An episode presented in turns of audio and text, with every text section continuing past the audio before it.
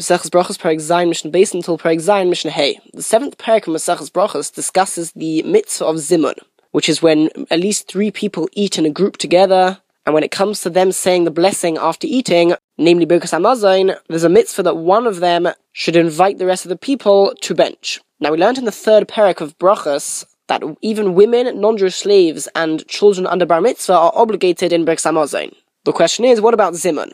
Number one, are they obligated to do Zimun? And number two, can they make up the three people who are needed in order to make Zimun? So children, of course, can't, because they're exempt from all mitzvahs, so they can't be part of the core three who are needed for Zimun.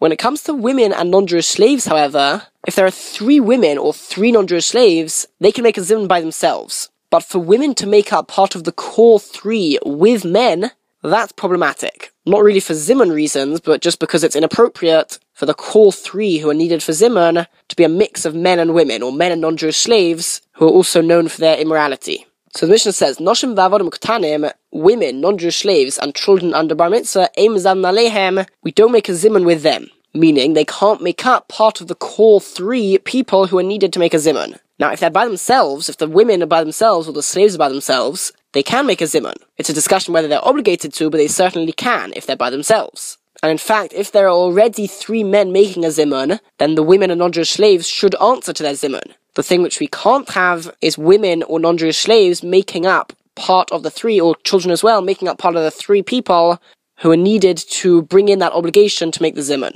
Once again, because it's inappropriate and it can lead to wrongdoing among men and women or the men and the non-Jewish slaves. Now ask the Mishnah, Kam Zamnin, up to how much can one make a zimun? Now, this question can be interpreted in one of two ways. Either it's asking, what is the minimum amount which someone has to eat that he now becomes obligated to bench and therefore obligated to make a zimun?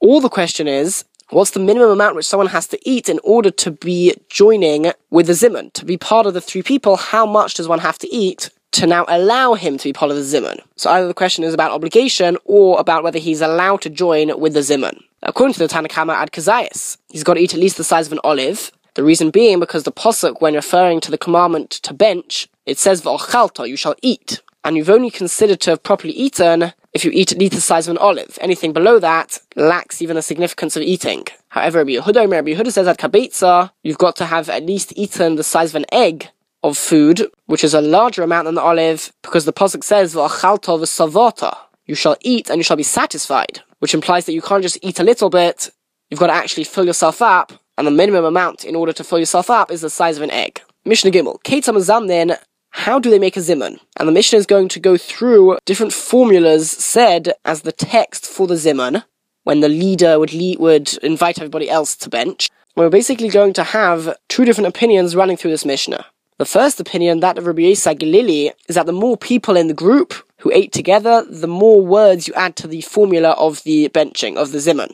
But according to Rabbi Akiva, once there's 10 people, any number above 10, the formula remains the same. We'll explain their reasons later on in the Mishnah, but for now, the Mishnah tells us, if there are three people eating together, then Omer, the person inviting the others to bench, says, Navarich, let us bless for the food which we ate. You don't say Hashem's name, because one only says Hashem's name in a group if there's a minyan there.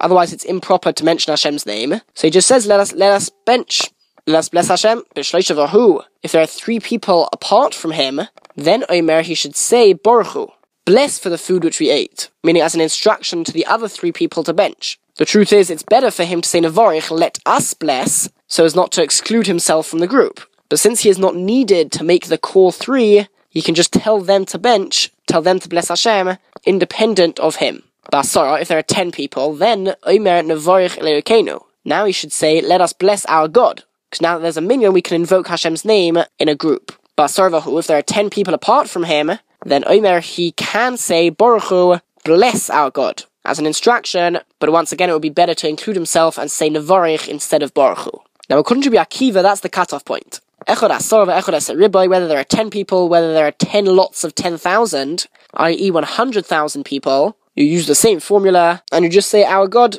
Elokeinu. However, according to Galili, we're switching now to the other opinion, but Meya Omer, if there are a hundred people, then you say Nevoich Lashem Elokeinu. Blessed is Hashem, our God. You're adding another description, another name of Hashem, because there's more people, but Me'avahu, if there's a hundred people apart from him, then instead of saying Nevorich, Baruchu, you tell them to bless as an instruction, or you can do so.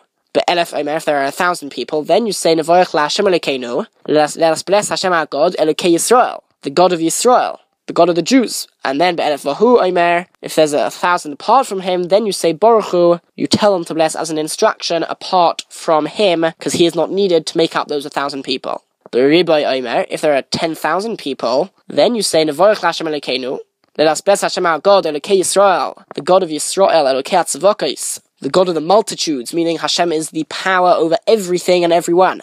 Yoshev Kruvim, the one who dwells, the one who lives by the Kruvim, Alamozan Shalchalnu, for the food which we ate. Let's bless him for that. And once again, but Vahu, if there's 10,000 people apart from him, then Omer Baruch Hu, he should say Baruch Hu as an instruction for the others to bless Hashem, as we have explained. Now, what do they answer to him? It says the Mishnah, in the same way, using the same words that he used to bless, or to tell them to bless, Kach that's how they answer after him. Baruch Hashem Lekeinu. They say Hashem our God should be blessed, Elokei Yisrael, Elokei Atzavaka, Yiseshu Akruvim, Alamos and. We use all those descriptions once again to bless Hashem for the food which they ate. We've already seen the two opinions of Rabbi Yisaglili and Rabbi Akiva in our Mishnah, but you'll notice that we haven't actually mentioned their names yet. So now the Mishnah will explain that Machloikas clearly. Rabbi Yisaglili, Omer Rabbi Yisaglili says, Lefi Rov Hakol Heimavarchen. According to the size of the congregation, according to how many people there are there, that's how you make the bracha. Shenem, as the Pasuk says, B'makhelos Baruch Elokim, Hashem and Yisrael. In gatherings of people, bless Hashem, Hashem who is from the source of Yisrael. Now, if you think about it, the Posuk could have said, in a gathering of people, bless Hashem. Instead, it said in gatherings, in the plural of people, when there are gatherings of people, then you should bless Hashem. Which implies that different gatherings should bless Hashem in different ways. Meaning, depending on the number, that's how you would bless Hashem.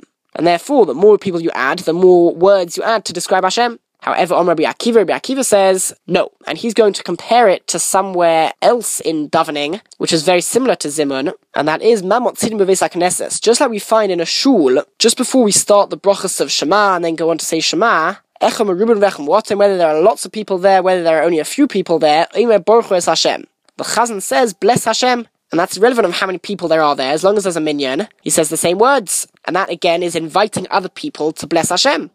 So we should do the same thing by Zimun. Sounds like a very good proof. However, Rabbi Lili holds that they're actually different, because according to Rabbi Lili, in a shul it's very difficult to count the amount of people there are. There's constantly people coming in, going out, and therefore it's impractical, and we're not going to burden you to find out how many people there are and to change the text of the prayer. But when it comes to eating together, everybody stays there until you bench. And therefore it is easier to know how many people there are, and so you should change the formula and the text of the Zimun based on how many people there are.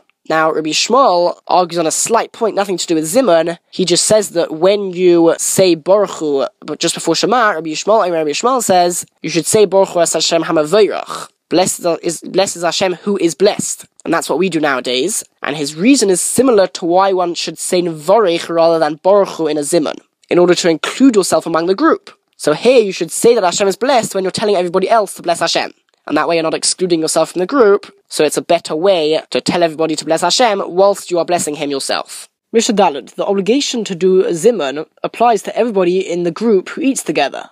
And therefore, if three people eat together, they are not allowed to split, because that would mean there would no longer be a zimun. So one person can't leave in the middle or bench himself because then no one would be able to be part of the zimun. Similarly, if there are four or five people there, none of them can leave and they can't split because each of the five has an obligation on himself to be part of a zimun. However, shisha, if there are six people, then nechlokin, they can split in half, and then three would make a zimun together, and the other three would make another zimun. At Asora, up to ten people, they can split as long as everybody who is there is part of a zimun. Vasora, but once you reach ten people, in on nechlokin, they can't split. Why? Because even though everybody would be part of a zimun, they wouldn't be able to say Hashem's name anymore. Because one only mentions Hashem's name if there's at least a minyan there. And because that's a higher form of Zimun, we do not allow 10 people to split Ad Shayiyu Estrim until there are 20 people, and then they can split in half, and then there'll be two groups of people saying Zimun with Hashem's name. So the rule is that one can split as long as he'll still be saying the same Zimun as he would have had he still been part of the original group. Okay, Mishnah H. Chavuros, if there were two groups, Shahoyu Ochlis with Vice Echod, eating in one house. They're eating separately, but they're close by. The question is, can they join together to make one Zimun, or do they have to make two? The answer is bisman shemektsas royin elus elu, in a situation where part of each group can see each other, meaning at least one person from group A can see at least one person from group B, and vice versa, then Hari Elo Mektsasan from the zimun, they can join together to make one zimun because they are considered in a way one group since they're so close by and can see each other. But if not, then these people in this group should make a zimun by themselves, and the other people in the other group should make a zimun by themselves. There's a discussion about whether they're only allowed to join together if there's already three people in each group.